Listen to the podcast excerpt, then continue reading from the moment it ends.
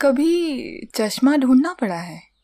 मेज पर अखबार के नीचे कुर्ते की पॉकेट में दूसरे कमरे में पलंग के सिरहाने या किचन में भी? और फिर सर पर लगा पाया है उसे बालों के बीच। बस वही हाल है मेरा। इतना सामने हूँ हर वक्त।